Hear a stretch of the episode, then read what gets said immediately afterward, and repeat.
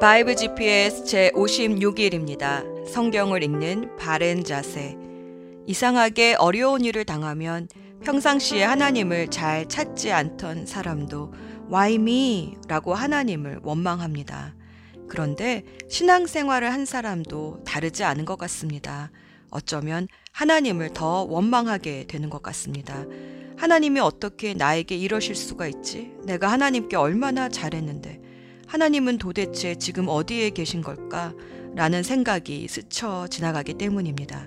선악과를 따먹은 이후로 우리는 항상 남 탓만 해오며 살아왔습니다.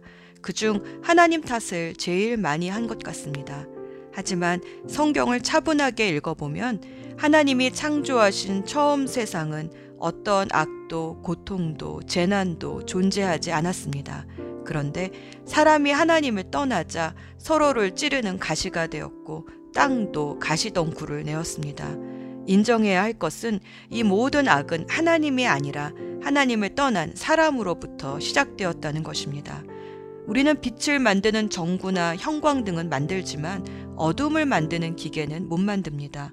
왜 그럴까요? 빛은 실제이지만 어둠은 빛이 없는 현상이기 때문에 그렇습니다. 악은 궁극적인 선의 부재 현상입니다. 선이 없어서 악이 나타나는 겁니다. 이 세상의 모든 악과 고통은 하나님을 떠난 현상입니다. 그렇다면 왜 하나님은 사람이 하나님을 떠날 때 그대로 내버려 두셨을까요? 자녀가 10대가 되어 사춘기가 되면 꼭 이런 말을 하곤 합니다. 나를 사랑하면 내가 하고 싶은 것을 하게 좀 내버려 둘 수는 없어? 사랑은 강요가 아니라 선택입니다. 하나님은 이 사랑 때문에 인간에게 선택할 수 있는 자유의지를 주셨습니다. 그런데 사람은 하나님을 선택하지 않았습니다. 자신이 하나님 되기로 선택했습니다. 그러자 나무에서 떨어져 나간 가지가 말라 비틀어지듯 하나님에게서 떨어져 나간 사람도 또 사람에게 주신 땅도 망가지기 시작했습니다. 어떤 환경 과학자는 이 땅에 일어나는 모든 자연재해는 인간이 만든 오염 때문에 지구가 몸살을 앓으며 스스로 정화작용을 하는 것이라고 말하기도 합니다. 고통은 하나님이 아닌 하나님을 떠난 사람으로부터 시작되었지만 그럼에도 불구하고 전능하신 하나님이 고난과 고통을 허락하시는 이유는 그 고통 때문에 망하는 것이 아니라 고통 속에서 자신의 한계를 깨닫고 겸손해져서 하나님께로 돌아오기 때문입니다. 하나님은 돌아오라, 돌아오라 애타게 부르시지만 그냥 기다리고 계시지만은 않으셨습니다. 직접 오셨습니다. 성경은 하나님이 다시 우리를 찾으러 오신 이야기입니다. 하나님은 고통 한가운데로 십자가를 지고 들어오셨습니다. 하나님은 고통을 모르는 신이 아닙니다. 고통이 무엇인지 아시기에 고통 중에 있는 이를 위로하십니다. 고통을 경험한 사람만이 십자가의 사랑을 깨닫게 됩니다. 그리고 사망의 음침한 골짜기를 지나면서 내 손을 꼭 잡아주시는 하나님의 체온을 경험하게 됩니다. 절망 속에서 나를 끌어안고 함께 오시는 하나님을 만납니다. 예수님이십니다. 십자가입니다. 그리고 절망의 골짜기에 그냥 두시지 않으시고 푸른 초장으로 이끌어내 주십니다. 고통과 고난은 우리의 연약함과 죄 때문에 시작되었지만 또 이 고통 때문에 우리는 죄를 깨닫고 주님께로 돌아가게 됩니다. 그래서 믿는 자에겐 이 모든 것이 합력해서 선이 됩니다. 고통은 끝이 아닙니다. 과정입니다. 사망의 음침한 골짜기를 지나면 푸른 초장이 나옵니다. 오늘의 여정. 오늘은 솔로몬이 짓지 않은 잠언을 읽습니다. 그리고 족장 시대에 살았던 욥의 고난을 포로 시대의 고난과 연결하여 읽어봅니다. 욥은 크게 세 파트의 논쟁으로 나누어집니다. 1부는 사탄과 하나님의 논쟁, 2부는 욥과 세 친구, 그리고 엘리후와의 논쟁, 3부는 욥과 하나님의 논쟁입니다. 욥기서는 우리의 신앙에 대한 중요한 질문을 던집니다. 우리가 하나님을 믿고 경배하는 것은 하나님이 우리 삶에 주시는 복 때문인가? 아니면 하나님이 하나님이시기 때문인가? 더 나아가 하나님 때문에 어떤 고난을 겪고 심지어 생명을 잃는다 할지라도 나는 여전히 하나님만을 믿고 경배할 것인가? 사실 이 질문에 답을 한 많은 선교사님들 덕분에 지금 우리가 복음을 누리고 살고 있습니다. 우리도 욥기서를 읽으며 이 질문에 담대히 답할 수 있는 믿음을 갖기 소원합니다. 잠언 24장 16절은 의인은 일곱 번 넘어져도 다시 일어나지만 악인은 재앙이 닥치면 망한다고 말합니다. 고난 앞에서 믿음으로 사는 의인과 자기 힘으로 사는 악인의 길이 여기에서 갈립니다. 고난 앞에 서봐야 합니다. 하나님은 하나님이 아니라 하나님이 주시는 복 때문에 욥이 하나님을 예배하는 것이라는 사단의 참소 앞에서 또 자신이 살기 위해서라면 하나님을 버리고 저주할 것이라는 사단의 또 다른 참소 앞에서 우리의 대표 주자 욥을 내세우십니다. 욥이 과연 이 테스트에서 승리할 수 있을까요? 욥은 자신이 가진 모든 것을 잃었을 때에도 하나님을 원망하지 않았습니다. 오히려 주신 분도 하나님이시니 가져가는 분도 하나님이십니다. 하고 오히려 주님을 찬양했습니다. 또 온 몸에 종기로 괴로워서 기와 조각으로 온 몸을 긁으면서도 또 아내의 저주 앞에서도 말로 하나님을 원망하는 범죄를 저지르지 않습니다. 이 정도 되면 역시 하나님이 욥을 대표 주자로 내세울만 하구나 하는 생각이 듭니다. 그러면 욥의 승리 사탄아 보았지 하고 욥기서는 여기서 끝나야 하는데 그것은 오직 서론에 불과했습니다. 하나님이 욥에게 고난을 허락하신 진짜 이유가 무엇인지 욥의 새 친구 엘리바스 빌닷 소발의 위로 아닌 위로의 말들과 또 욥의 마음속에 숨겨져 있던 진짜 마음의 대화를 통해서 드러나기 시작합니다. 이 세상 종교는 사람이 당하는 고통의 문제를 권선징악, 인과응보, 즉 사람이 지은 죄 때문에 받는 벌이라고 생각합니다. 그래서 스스로 속죄하라 말합니다. 욥의 새 친구들의 주장도 이와 비슷합니다. 엘리바스는 고난은 죄로 말미암아 오는 것이다라고 그러고 빌닷은 이 고난이 욥의 죄값이라 그러고 소발은 욥이 받는 벌이 욥이 지은 죄보다 오히려 가볍다라고 그럽니다. 욥이 고난을 받는 원인과 이유에 대해서는 서로 말들이 많은데 누구 한 사람 힘들지 하고 위로하는 친구가 없습니다. 욥은 너무나 억울합니다. 누구보다 죄짓지 않으려고 애썼던 욥이었기 때문입니다. 또 자신을 이해해 주지 못하는 친구들의 말 때문에 더 심한 마음의 상처까지 받은 욥은 이제 입을 열어 하나님께 하소연을 시작합니다. 세상의 종교는 고통의 문제를 권선징악이나 인과응보로 하나님이 죄에 대해 벌하시는 것이니 속죄해라 혹은 이것은 내 업보 카르마이니 받아들여라 라고 말합니다. 그러나 성경은 고난에 대해 전혀 다른 이야기를 하십니다. 앞으로 욥기서를 읽어가며 하나님이 욥에게 고난을 허락하신 진짜 이유를 찾아봅시다. 예수 전망대 욥기서 9장 32에서 33절 말씀. 하나님은 나처럼 사람이 아니시니 내가 그에게 대답할 수도 없고 재판정에서 변호할 수도 없으니 안타깝구나. 우리 둘 위에 손을 얹고 둘 사이를 판단해 줄 판결자가 없으니 답답하구나. 만약 A와 B를 중재하려면 A의 상황도 잘 알고 B의 상황도 잘 알아야 합니다. 하지만 하나님과 사람 사이는 누가 중재해 줄 수 있을까요? 욥의 친구들은 욥이 죄를 지었기 때문에 하나님께 벌을 받아 지금 고난을 당하고 있다 정죄합니다. 욥은 하나님께 자신의 억울함을 호소하고 싶습니다. 그런데 하나님은 사람이 아니라 신이시니 어떻게 나아가야 할까 안타깝고 답답해 합니다. 하지만 성경은 우리에게 이와 같은 중재자가 있다고 말합니다. 하나님의 아들이신 예수 그리스도이십니다. 말씀이 육신되어 우리 가운데 거하신 예수님이십니다. 디모데전서 2장 5절 말씀. 하나님은 한 분이시요 하나님과 사람 사이의 중보자도 한 분이시니 곧 사람이신 그리스도 예수이십니다. 그래서 예수님은 거룩하신 하나님이 죄와 함께 하실 수 없음도 아시고 연약한 인간이 죄로 인하여 당하는 고통도 아시는 유일한 중재자이십니다. 히브리서 4장 15절 말씀. 우리의 대제사장은 우리의 연약함을 동정하지 못하는 분이 아니십니다. 그는 모든 면에서 우리와 마찬가지로 시험은 받으셨지만 죄는 없으십니다.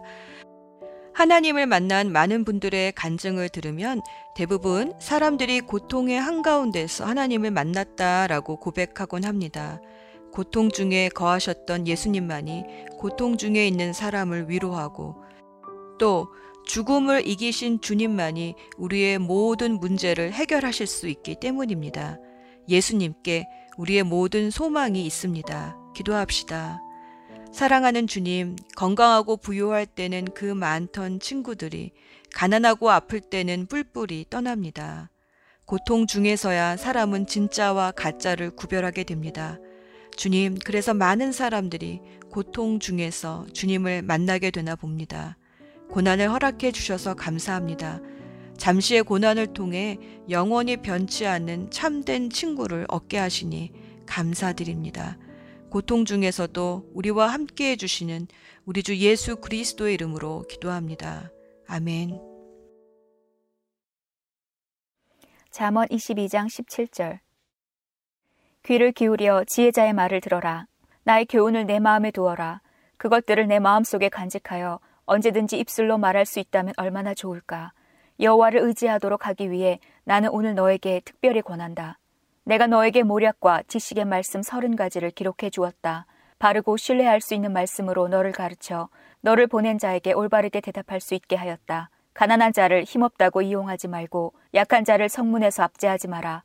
여호와께서는 그들의 사정을 듣고 그들을 학대한 자들을 벌하실 것이다. 화풀이 잘하는 사람과 사귀지 말고 성 잘 내는 사람과 사귀지 마라. 내가 그의 행위를 본받아 올무에 빠질까 두렵다. 너는 타인의 보증을 서지 말고 타인의 빚 보증인이 되지 마라. 내가 갚을 돈이 없으면 내가 누운 침대마저 차압당할 것이다. 내 조상이 세운 밭 울타리를 함부로 옮기지 마라. 자기 일에 충실한 사람을 받느냐. 그런 사람은 하찮은 사람을 섬길 인물이 아니니 왕을 섬길 것이다. 잠언 23장 내가 높은 관리와 함께 식사를 할 때 내 앞에 무엇이 있는지 잘 보아라. 식욕이 일어나거든 내 목에 칼을 들이대라. 그의 진미를 탐하지 마라. 그것은 사람을 속인다. 부자가 되려다 건강을 해친다. 분수에 맞게 사는 지혜를 배워라. 아무리 재물에 눈독을 들여도 재물은 날개가 달린 독수리처럼 창공으로 훨훨 날아가 버릴 것이다. 구두쇠의 음식은 먹지 말고 그의 진수성찬을 탐하지 마라. 그런 사람은 속으로 저것이 얼마인데 하고 계산한다. 먹고 마시라고 말은 하겠지만 마음으로는 아까워한다. 네가 조금 먹는 것도 토하겠고 네가 말한 칭찬도 소용없게 될 것이다. 어리석은 자가 듣는 데서 말하지 마라. 그가 내 지혜를 비웃을 것이다. 조상들이 세운 밭 울타리를 옮기지 말고 고아의 밭이라고 야금야금 취하지 마라. 그들의 보호자는 힘이 있으니 그 보호자가 그들의 사정을 듣고 너를 벌할 것이다. 훈계를 명심하고 지식의 말씀에 귀를 기울여라. 아이에게 회초리를 아끼지 마라. 매질한다고 죽지는 않는다. 따끔하게 처벌해서 바로 잡아야 아이가 올바르게 될 것이다. 내 아들아, 내 마음이 지혜를 깨우친다면 내가 얼마나 기쁘겠느냐. 내 입술이 올바른 것을 말한다면 내 심장이 얼마나 기뻐하겠느냐. 내 마음으로 죄인들을 부러워하지 말고 언제나 여호와를 경외하여라. 그러면 내 앞길이 환하게 열릴 것이고 내 소망이 끊어지지 않을 것이다. 내 아들아, 내 말을 듣고 지혜를 얻어라. 내 마음을 바른 길에 두어라. 술이나 고기를 탐하는 자와 어울리지 마라. 술에 취하고 먹는 것만 밝히는 사람은 가난에 떨어지고 게으른 사람은 누더기를 걸칠 것이다. 너를 낳은 아버지에게 순종하고 내 어머니가 나이 들어도 무시하지 마라. 진리를 사고 팔지는 마라. 지혜와 훈계, 명철을 사라. 의인의 아버지는 크게 기뻐하리라. 지혜로운 아들을 낳은 자는 그 아들 때문에 기쁨을 얻을 것이다. 내 부모를 즐겁게 해드려라. 너를 낳아주신 분을 기쁘게 해드려라. 내 아들아, 내 마음을 내게 주고 내 눈으로 내가 사는 모습을 보고 즐거워하여라. 창녀는 깊은 구덩이며 바람난 여인은 좁은 웅덩이다. 그녀는 강도처럼 숨어서 기다리다가 수많은 남자들을 망친다. 재앙이 누구에게 있는가? 슬픔이 누구에게 있는가? 분쟁이 누구에게 있는가? 불평이 누구에게 있는가? 누가 불필요한 상처와 충혈된 눈을 가지고 있는가? 술독에 빠진 자에게 있고 독한 술을 들이키는 자에게 있다. 술잔에 따라진 포도주가 붉고 번쩍이며 목으로 술술 넘어가도 너는 거들떠 보지 마라. 마침내 그것이 뱀같이 물 것이요 독사같이 쏠 것이다. 너의 눈은 이상한 것들을 보고 입은 허튼 소리를 짓거리게 될 것이다. 너는 망망대해 가운데 돛대 꼭대기에 누워 잠자는 자 같을 것이다. 아무리 때려봐라. 하나도 아프지 않다. 아무리 때려봐라. 아무 느낌도 없다. 술이 언제 깰 것인가? 깨면 또 마셔야지 라고 말할 것이다. 잠언 24장. 악인들을 부러워하지 마라. 그들의 친구가 될 생각을 하지 마라. 악인들은 늘 범죄만 생각하고 그 입술은 문제 일으킬 궁리만 한다.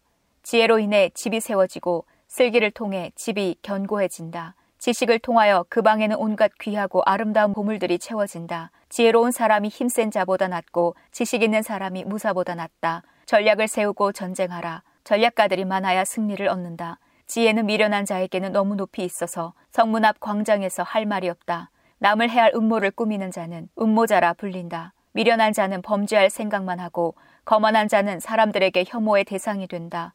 어려움을 당하여 낙담하는 것은 너의 연약함을 드러내는 것이다. 억울하게 사형장으로 끌려가는 자를 건져주고 처형장으로 잡혀가는 자를 구해주어라. 네가 아무것도 알지 못했다 할지라도 마음을 재는 분이 그것을 알지 못하시랴. 내 인생을 인도하시는 분이 알지 못하시랴. 그분께서 각 사람이 행한 대로 갚으실 것이다. 내 아들아, 꿀은 몸에 좋으니 꿀을 먹어라.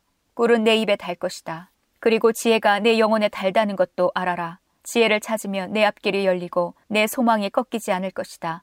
악인처럼 의인의 집을 숨어서 엿보지 말고 그의 집을 망가뜨리지 마라. 의인은 일곱 번 넘어져도 다시 일어나지만 악인은 재앙이 닥치면 망하고 만다. 내 원수가 넘어질 때 고소하게 여기지 마라. 그가 비틀거려도 기뻐하지 마라. 여호와께서 그것을 보시고 불쾌히 여기시어 그에게서 진노를 거두실까 두렵다. 악인 때문에 불평하지 마라. 악인을 부러워하지 마라. 악인은 장래에 소망이 없다. 악인의 등불은 곧 꺼질 것이다. 내 아들아, 여호와를 경외하고 왕을 두려워하여라. 반역자들과 어울리지 마라.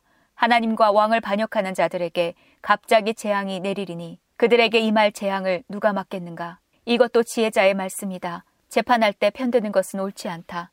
죄인에게 너는 죄가 없다고 선고하는 자는 백성의 저주를 받고 여러 사람의 비난을 면치 못할 것이다. 죄인을 바로 재판하는 자는 형통할 것이며 축복이 그들에게 풍성히 임할 것이다. 적절하게 대답하는 자는 입술에 입맞춤하는 것과 같다. 바깥 일을 잘 처리하고 반일도 잘한 후에 내 집을 세워라. 근거 없이 내 이웃에게 불리한 증언을 하지 말고 내 혀를 놀려 남을 속이지 마라. 그가 나에게 행한 대로 나도 행하고 그가 행한 대로 나도 갚을 것이다 하고 말하지 마라. 내가 게으른 자의 밭과 미련한 자의 포도원을 지나가 보니 가시덤불이 사방을 덮고 잡초가 무성하였으며 돌담은 여기저기 무너져 있었다. 내가 유심히 관찰하고 생각을 많이 하여 깨우친 것이 많았다.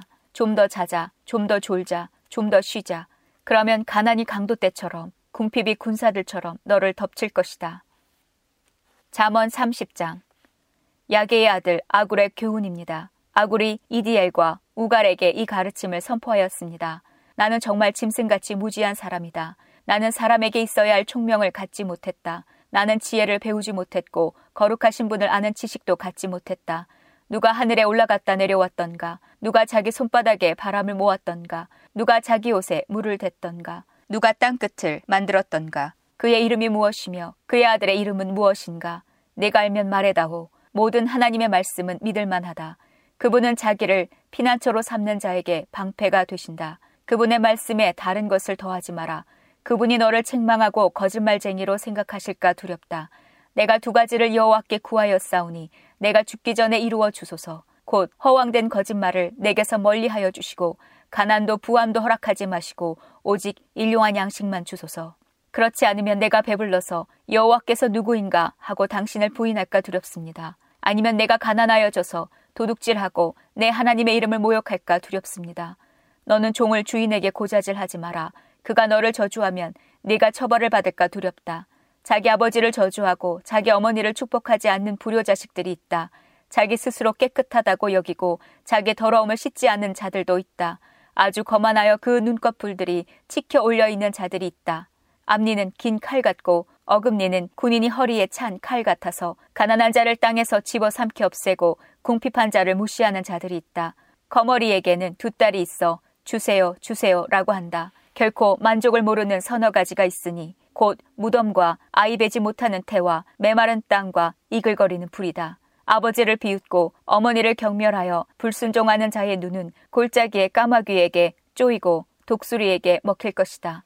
내가 이해하지 못할 기이한 것 서너 가지가 있으니 곧 공중에서 독수리가 날아다니는 길과 바위에서 뱀이 기어다니는 길과 대해에서 항해하는 배의 항로와 젊은 여자와 동침하며 지나간 남자의 길이다. 가늠한 여자의 길도 이와 같으니 그녀는 죄를 짓고도 잘못한 것이 없다고 말한다. 세상을 뒤흔드는 서너 가지가 있으니 왕이 된 종과 배부른 바보와 사랑받지 못한 여인이 시집간 일과 여주인을 대신한 여종이다. 아주 작지만 아주 지혜로운 것 네 가지가 세상에 있으니 곧 힘이 없지만 여름에 음식을 장만하는 개미와 힘이 없지만 돌 틈에 집을 짓는 오소리와 왕이 없지만 줄을 지어 행진하는 메뚜기들과 손에 잡힐 것 같으면서도 왕궁에 드나드는 도마뱀이다. 위풍당당하게 걷는 것 서너 가지가 있으니 동물의 왕으로서 어떤 것 앞에서도 물러서지 않는 사자와 꼬리를 치켜 세우는 수탉과 순염소와 군대를 거느리는 왕이다. 만일 내가 미련하여 스스로 높은 채 하거나 악한 생각을 품었다면 손으로 내 입을 막아라. 우유를 저으면 버터가 되고 코를 비틀면 코피가 나오듯 화를 돋우면 싸움이 생긴다. 잠언 31장 루우멜의 왕의 어머니가 그를 가르쳤던 말씀입니다. 오 내 아들아 오 내 태에서 나온 내 아들아 오 내가 서원에서 얻은 내 아들아 내 힘을 여자들에게 쏟지 마라 왕을 멸망시킨 여자들에게 내 기력을 탕진하지 마라 오 르무에라 포도주를 마시는 것은 왕에게 합당하지 않다. 독주를 탐하는 것은 통치자에게 합당하지 않다. 술을 마시고 법을 망각하고 압제당하는 자들을 무자비하게 다룰까 두렵다. 독주는 죽게 된 자에게나 주고 포도주는 근심하는 자에게나 마시게 하여라. 그것으로 잠시나마 그들의 고통을 잊게 하여라. 너는 스스로 자기 사정을 알리지 못하는 자들을 살펴주고 힘없는 자들을 대변하여라. 공평하게 재판하여라. 가난한 자와 궁핍한 자의 권리를 변호해 주어라. 누가 현숙한 아내를 얻겠는가? 그녀는 비싼 진주에 비길 수 없이 귀하다. 그녀의 남편은 아내를 신뢰하여 아무런 부족함이 없을 것이다. 그녀는 평생 남편을 잘 되게 하고 결코 해를 끼치지 않는다. 그녀는 양털과 삶을 구하여 손을 부지런히 놀려 일하고 상선처럼 멀리서 양식을 구해온다. 그녀는 이른 새벽에 일어나 가족의 밥상을 차려주고 여종들에게 일감을 할당해 준다. 그녀는 밭을 잘 골라 사고 손수 포도원을 가꾼다. 힘있게 허리띠를 묶고 자기 할 일을 당차게 처리한다. 자기의 일이 유익한 것을 알고 저녁에도 둥불을 끄지 않는다. 손을 놀려 물레질을 하고 배를 짜며 팔을 벌려 가난한 자들을 돌보고 궁핍한 자에게 후히 베푼다. 온 식구는 눈이 와도 겁내지 않는다. 왜냐하면 가족 모두 따뜻한 옷을 입었기 때문이다. 그녀는 침대를 위한 이불을 만들고 세마포와 자색 옷을 입는다. 그녀의 남편은 유명 인사가 되고 고위 관리들과 함께 앉는다. 삼배 옷을 만들어 팔고 띠를 만들어 상인들에게 판다. 그녀는 힘있고 기품이 있다. 그녀는 미래를 계획하며 웃는다. 입을 열어 지혜를 가르치니 그녀의 혀에는 진실한 가르침이 있다. 집안일을 자상히 보살피고 태만하게 밥을 먹는 일이 없다. 그녀의 아들들은 그녀를 축복하고 남편 역시 그녀를 칭찬한다. 뛰어난 여자들이 많지만 당신이 최고요. 매력도 헛되고 아름다움도 허무하나 여호와를 경외하는 자는 칭송을 받을 것이다. 그녀가 행한 일이 보상을 받고 모든 사람들이 그녀를 칭송할 것이다. 욥기 1장 우스 땅에 욥이라는 사람이 살고 있었습니다. 그 사람은 흠없고 정직했으며 하나님을 경외하고 악을 미워했습니다. 그에게는 일곱 명의 아들과 세 명의 딸이 있었습니다. 그는 양 7천 마리, 낙타 3천 마리, 결이스 500상, 암나귀 500마리를 가졌고 수많은 종들을 거느렸습니다. 그는 동방에서 으뜸가는 부자였습니다. 욥의 아들들은 자신의 생일이 돌아오면 형제와 누이들을 초대하여 잔치를 베풀어 함께 먹고 마셨습니다. 이렇게 잔치가 끝날 때마다 욥은 자녀들을 불러 몸과 마음을 깨끗하게 하고 아침 일찍 일어나 자녀 수대로 태워드리는 제사인 번제를 함께 드렸습니다. 이는 혹시 내 자녀들이 마음으로 죄를 짓거나 하나님을 저주했을지 모른다고 생각했기 때문입니다. 이와 같이 욥은 항상 신앙적으로 행동하였습니다. 어느 날 천사들과 사단이 여호와 앞에 섰습니다. 여호와께서 사탄에게 어디에서 왔느냐라고 물으셨습니다. 사탄이 여호와께 세상 여기저기 두루 돌아다니다 왔습니다. 라고 대답했습니다. 여호와께서는 사탄에게 내가 내 종 욥을 주의하여 보았느냐 욥처럼 흠없고 정직하며 하나님을 경외하고 악을 미워하는 자는 세상에 어디에도 없다. 라고 말씀하셨습니다. 그러자 사탄이 말했습니다. 욥이 아무런 이유 없이 하나님을 경외하는 줄 아십니까? 주께서 욥과 그 가정과 재산을 늘 지켜주지 않으셨습니까? 주께서 그가 하는 일마다 복을 주셔서 부유해진 것입니다. 그러나 이제 주께서 손을 내미셔서 그가 가진 모든 것을 빼앗아 보십시오. 그러면 그가 주님을 똑바로 쳐다보며 저주할 것입니다.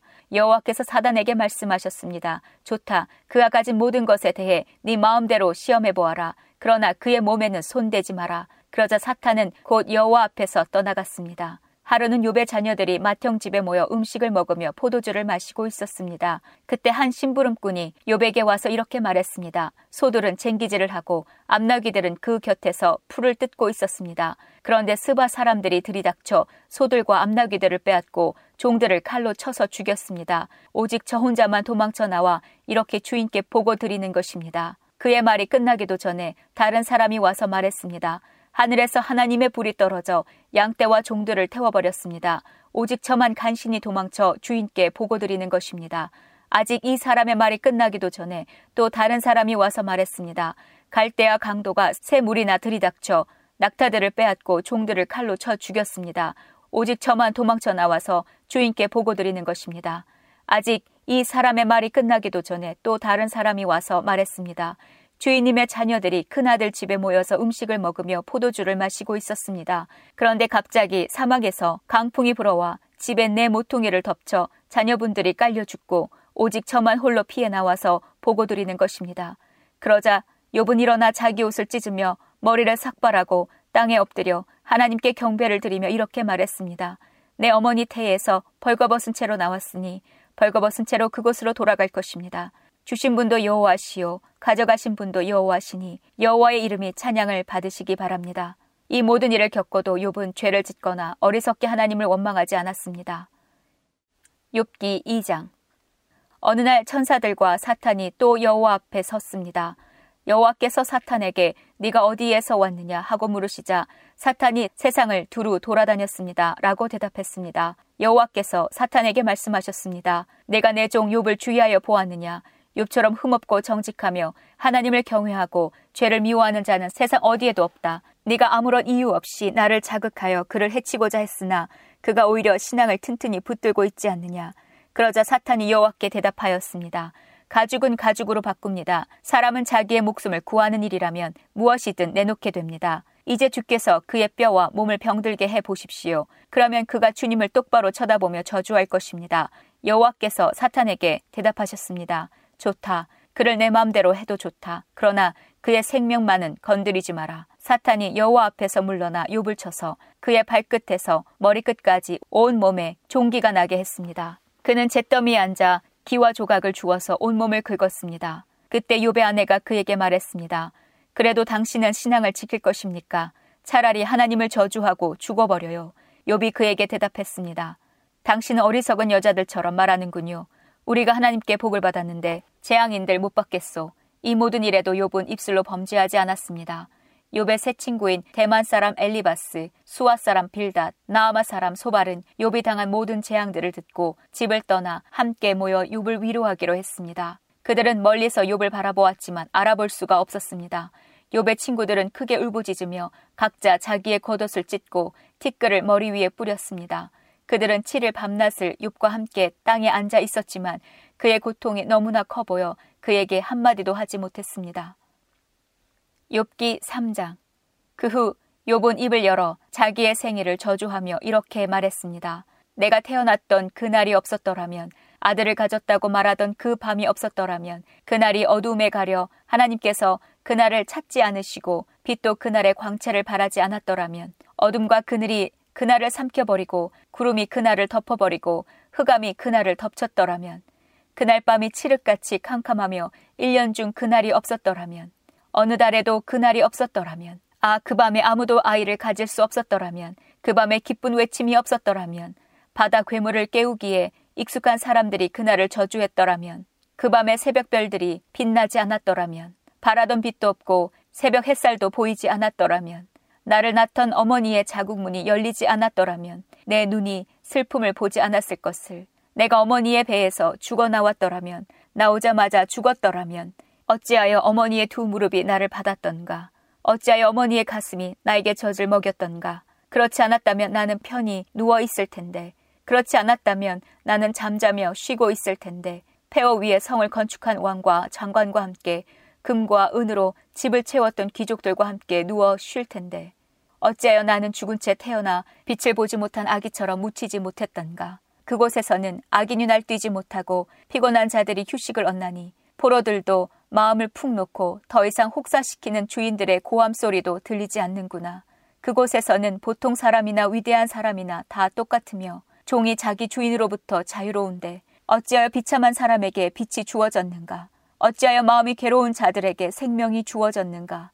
저들은 숨겨진 보물을 찾는 것보다 죽기를 더욱 바라나 헛될 뿐이니 저들이 무덤에 이를 때 얼마나 기뻐할까? 그 얼마나 즐거워할까? 아무 미래가 없이 비탄에 빠져 일생을 살아갈 자에게 왜 생명을 주셨는가? 한숨 때문에 먹지 못하며 탄식이 물처럼 쏟아져 나오는구나. 내가 가장 두려워하던 것이 임하였고 무서워하던 모든 것이 닥쳤구나. 나에게는 평안도 쉼도 안식도 없이 고통만이 찾아오는구나.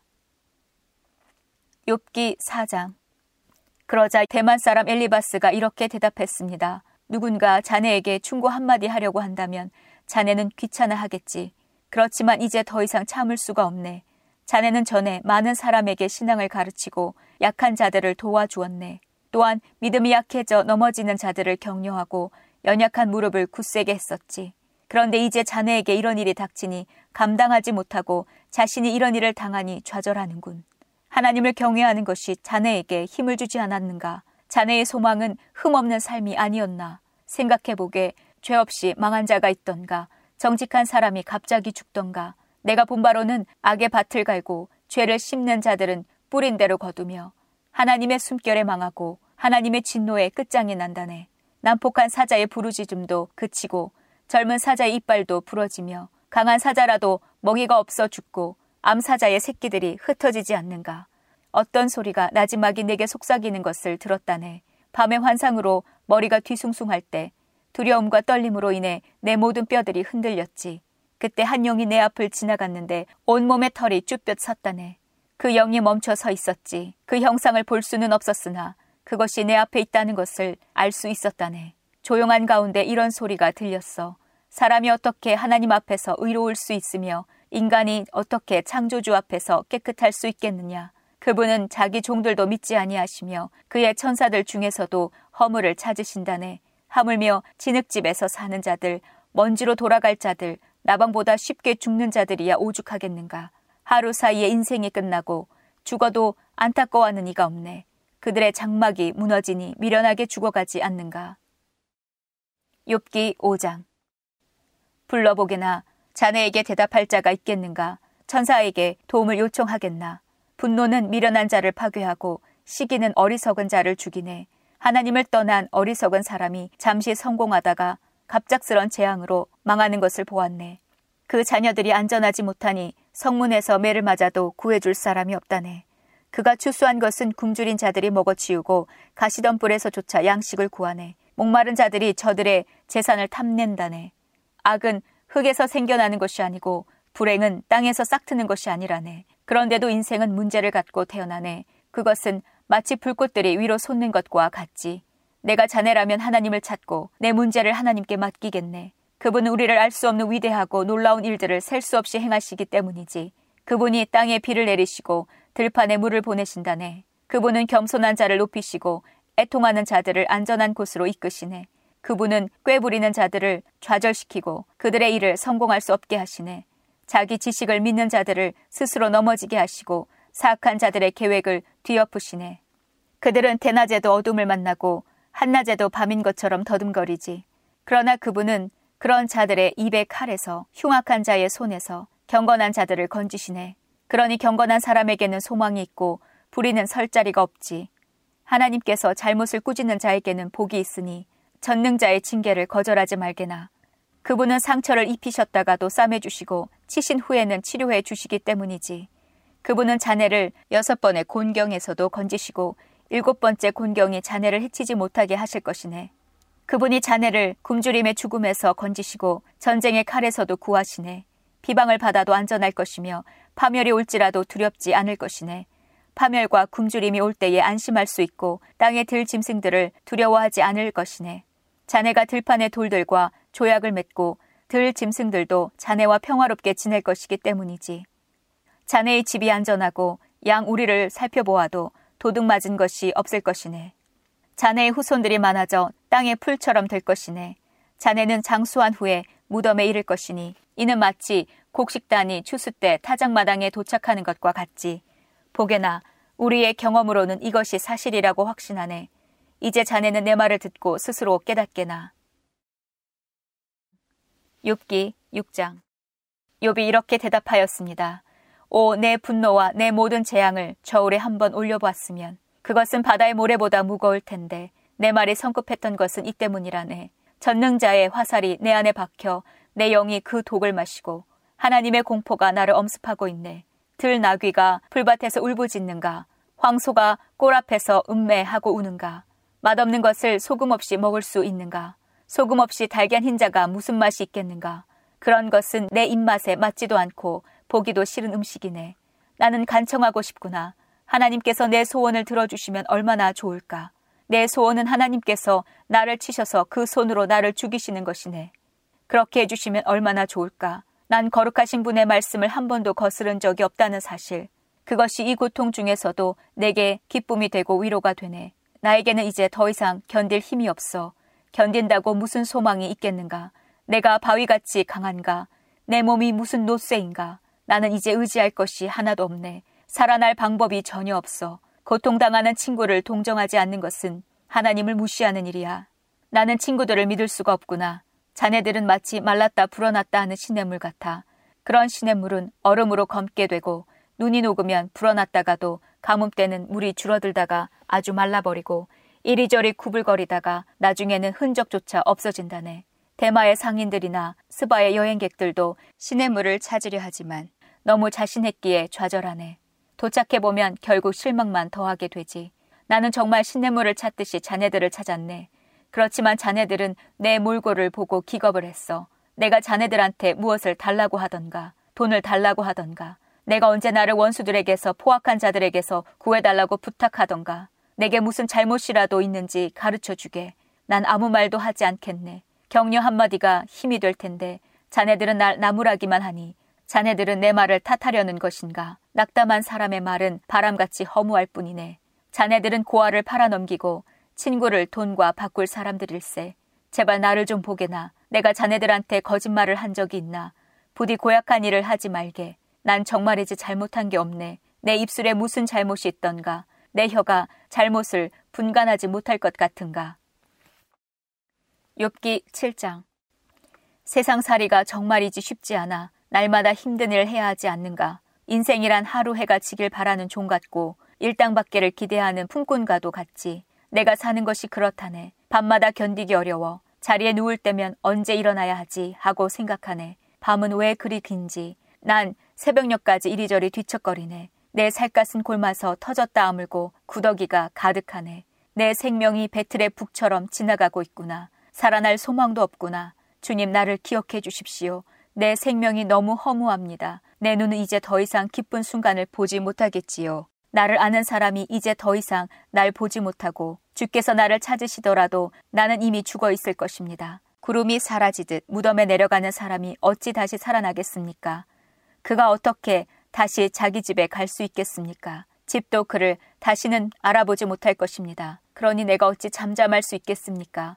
내 영이 상하고 마음이 괴로워 견딜 수가 없습니다. 내가 무슨 바다 괴물입니까? 왜 나를 이렇게 괴롭히고 감시하십니까? 침대에 누우면 좀 편할까? 잠이라도 자면 고통을 잊을까 하지만 아무 소용이 없습니다. 주님은 꿈으로 나를 놀라게 하시고 환상들을 통해서 두려워 떨게 하십니다. 이 몰골보다 차라리 숨통이라도 막혀 죽었으면 싶습니다. 사는 것도 싫고 나는 영원히 살지도 아니할 것입니다. 내 날들은 한숨 호흡이 오니 내버려 두소서. 사람이 뭐 대단하다고 그렇게 소중히 여기십니까? 아침마다 살피시고 순간마다 시험하시는 이유가 무엇입니까? 왜 내게서 눈을 떼지 않으시고 침 삼킬 틈도 주지 않으십니까? 사람을 감시하시는 주님, 내가 무엇을 잘못했습니까? 왜 나를 표적으로 삼으십니까? 내가 당신께 무슨 짐이라도 되는 것입니까? 주님, 내 죄를 용서하시고 내 잘못을 없애 주십시오. 이제 내가 흙 속에서 잠들 것인데 그때에는 주님께서 나를 찾으셔도 나는 없을 것입니다.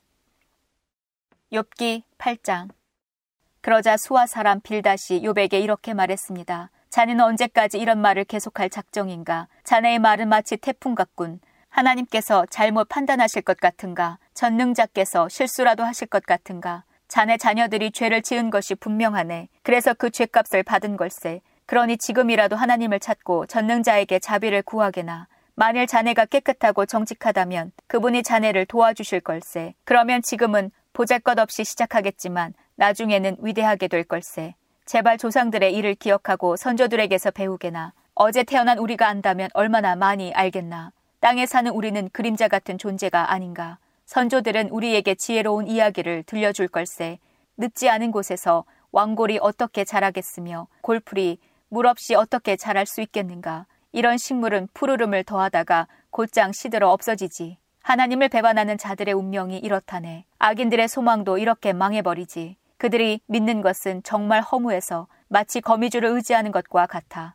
혹시 그들이 집을 믿을 수도 있겠지만 집도 의지할 것은 못 돼. 단단히 붙잡으려고 하겠지만 도움이 안 되지. 아기는 마치 식물 같아. 식물이 태양을 받아 싱싱하게 피어올라 동산에 무성한 가지들을 내고 그 뿌리들이 돌부리를 휘감아 돌아서 살아남는다 해도 그곳에서 뿌리가 뽑히게 되면 동산도 그 식물을 본 적이 없어 라면 모른다고 한다네.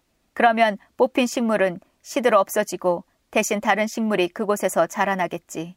정말이지 하나님은 정직한 사람을 버리지 않으시고 악인들을 돕지 않으신다네. 그분은 자네 입에 기쁨을 담아주시고 입술에 즐거움을 채워주실 걸세. 자네를 미워하는 자들은 망신을 당하고 악인의 집은 망하고 말 걸세.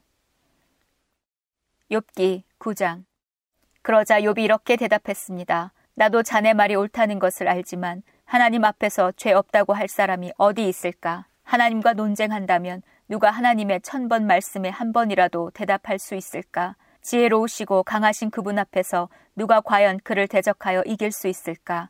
진노하시는 하나님께서 산들을 옮기고 없애버리시는데 사람이 그것을 알 수 있겠나? 그분은 땅을 흔드시고 땅을 떠받치는 기둥들도 흔들어 버리시지. 그분은 해를 뜨지 못하게 하시고 별을 움직이지 못하게 하실 수도 있다네. 홀로 창공을 우주에 펼치시고 바다의 파도 위를 걸으시는 분. 그분은 북두칠성과 삼성, 묘성과 남방의 별자리들을 만드시는 분. 측량할 수 없는 위대한 일들과 수없는 기적을 행하시는 분이네. 그분이 내 앞을 지나가셔도 나는 그를 보지 못하고 그분이 나를 스쳐 가셔도 알지 못하지. 그분이 가져가시면 누가 도로 찾을 수 있으며 누가 감히 그에게 당신은 무엇을 하십니까? 라고 말할 수 있을까? 하나님께서 진노를 풀지 아니하시면 라합을 돕는 자들이 겁내고 움츠리는데 하물며 내가 무슨 대꾸를 하고 할 말을 생각할 수 있겠는가? 내가 의롭다 해도 대답은커녕 그저 긍휼을 빌수 있을 뿐인 것을 설사 내가 그를 불러서 그가 대답하셨다 해도 그가 내 주장을 들으셨다고 믿을 수 없네. 그분이 태풍으로 나를 치시고 까닭없이 나에게 상처를 입히시네. 숨 쉴 틈도 주시지 않고 그저 나에게 괴로움만 더하시네. 힘으로 말하자면 그분같이 강한 분이 누가 있으며 의로움으로 말한다 해도 누가 그를 재판한다고 할 수 있을까? 비록 나에게 죄가 없다 해도 내 입이 나를 정죄할 것이며 비록 내가 흠없다 해도 그것이 나를 죄인이라 선언할 걸세. 나는 죄가 없지만 그런 것에 관심을 기울일 힘도 없이 그저 내 삶을 경멸할 뿐일세. 그는 죄 없는 자나 악한 자나 모두 죽이시는 분이니 내가 무슨 말을 하겠나. 재앙이 내려와 죄 없는 자를 망하게 해도 그분은 낙담하는 그를 비웃으시네. 악이 세상을 지배하고 재판관도 눈이 멀었으니 하나님이 아니시고는 누가 이렇게 하겠는가. 이제 내 삶이 달리기 선수보다 빨리 지나가니 아무 소망이 없구나.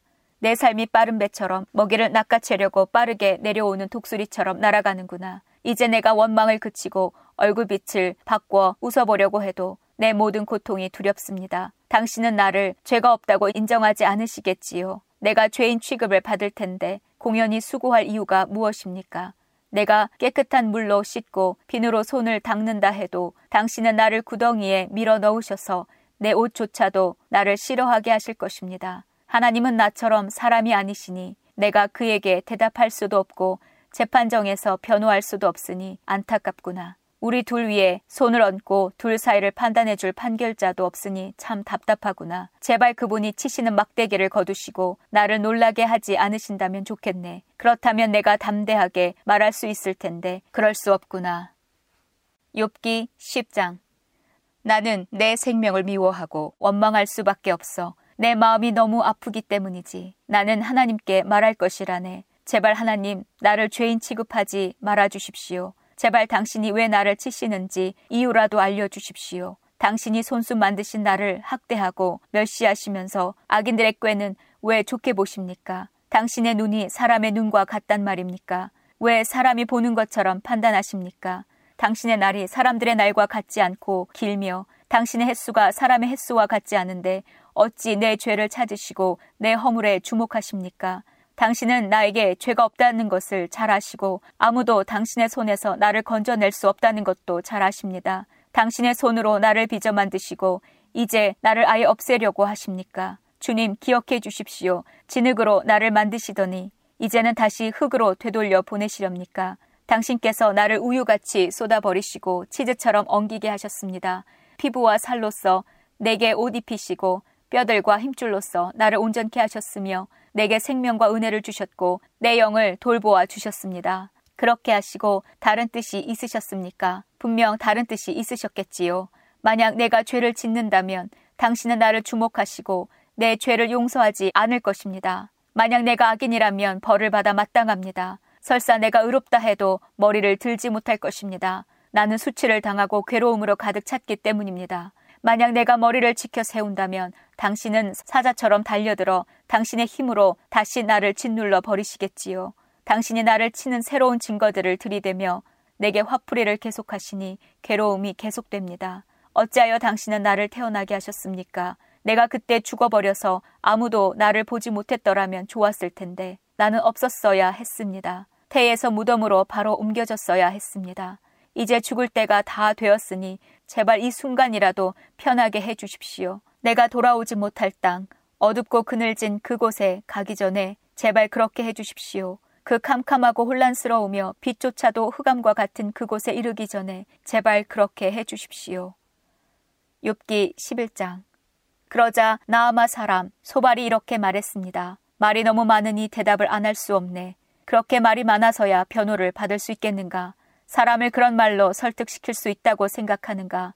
자네의 말을 들은 우리가 어찌 자네를 꾸짖지 않을 수 있겠는가? 자네는 내 교훈은 바르고 나는 하나님 눈앞에 온전하다라고 말했지. 정말이지 하나님께서 입을 여시어 자네에게 말씀해 주시고 지혜의 비밀들을 보여주신다면 얼마나 좋겠나. 참된 지혜를 인간이 이해하기는 힘들지. 오히려 하나님께서는 자네의 죄를 얼마쯤 제하시고 벌을 내리신 것 같아. 자네가 하나님의 신비하심을 깨달을 수 있는가? 전능자에게서 어떤 한계를 찾을 수 있겠는가? 그것들은 하늘보다 높고 무덤보다 깊으니 자네가 어떻게 알겠는가? 또한 그것들은 땅보다 길고 바다보다도 더 넓다네. 그가 오셔서 자네를 잡아 가두고 재판을 하신다면 누가 감히 그에게 반론하겠는가? 그분은 거짓된 사람을 잘 아시기 때문에 그들의 죄를 모두 찾아내신다네. 미련한 자가 지혜를 얻기를 바라는 것보다 들나기가 사람 낳기를 바라는 것이 더 나을 걸세. 이제 마음을 새롭게 다짐하고 그를 향하여 두 손을 들고 부르짖게나 자네 손에 있는 죄를 멀리 던져버리고 악이 집에 머물지 않도록 하게. 그러면 자네도 떳떳하게 고개를 들고 두려워하지 않아도 될 것이네. 자네의 괴로움을 흘러가는 물과 같이 잊게 되고 자네의 삶은 대낮보다 더 밝아지며 흑암도 아침같이 될 걸세. 그러면 자네는 소망을 갖고 확신한 것에 흔들림이 없을 것이네. 사방을 둘러보아도 두려움이 없게 될 것일세. 자네가 잠자리에 들어도 놀라게 할 사람이 없고 사람들은 자네의 도움을 바랄 걸세. 그렇지만 악인의 눈은 흐려져 도망갈 수가 없게 되고 결국 그들은 죽기만을 바라게 되지.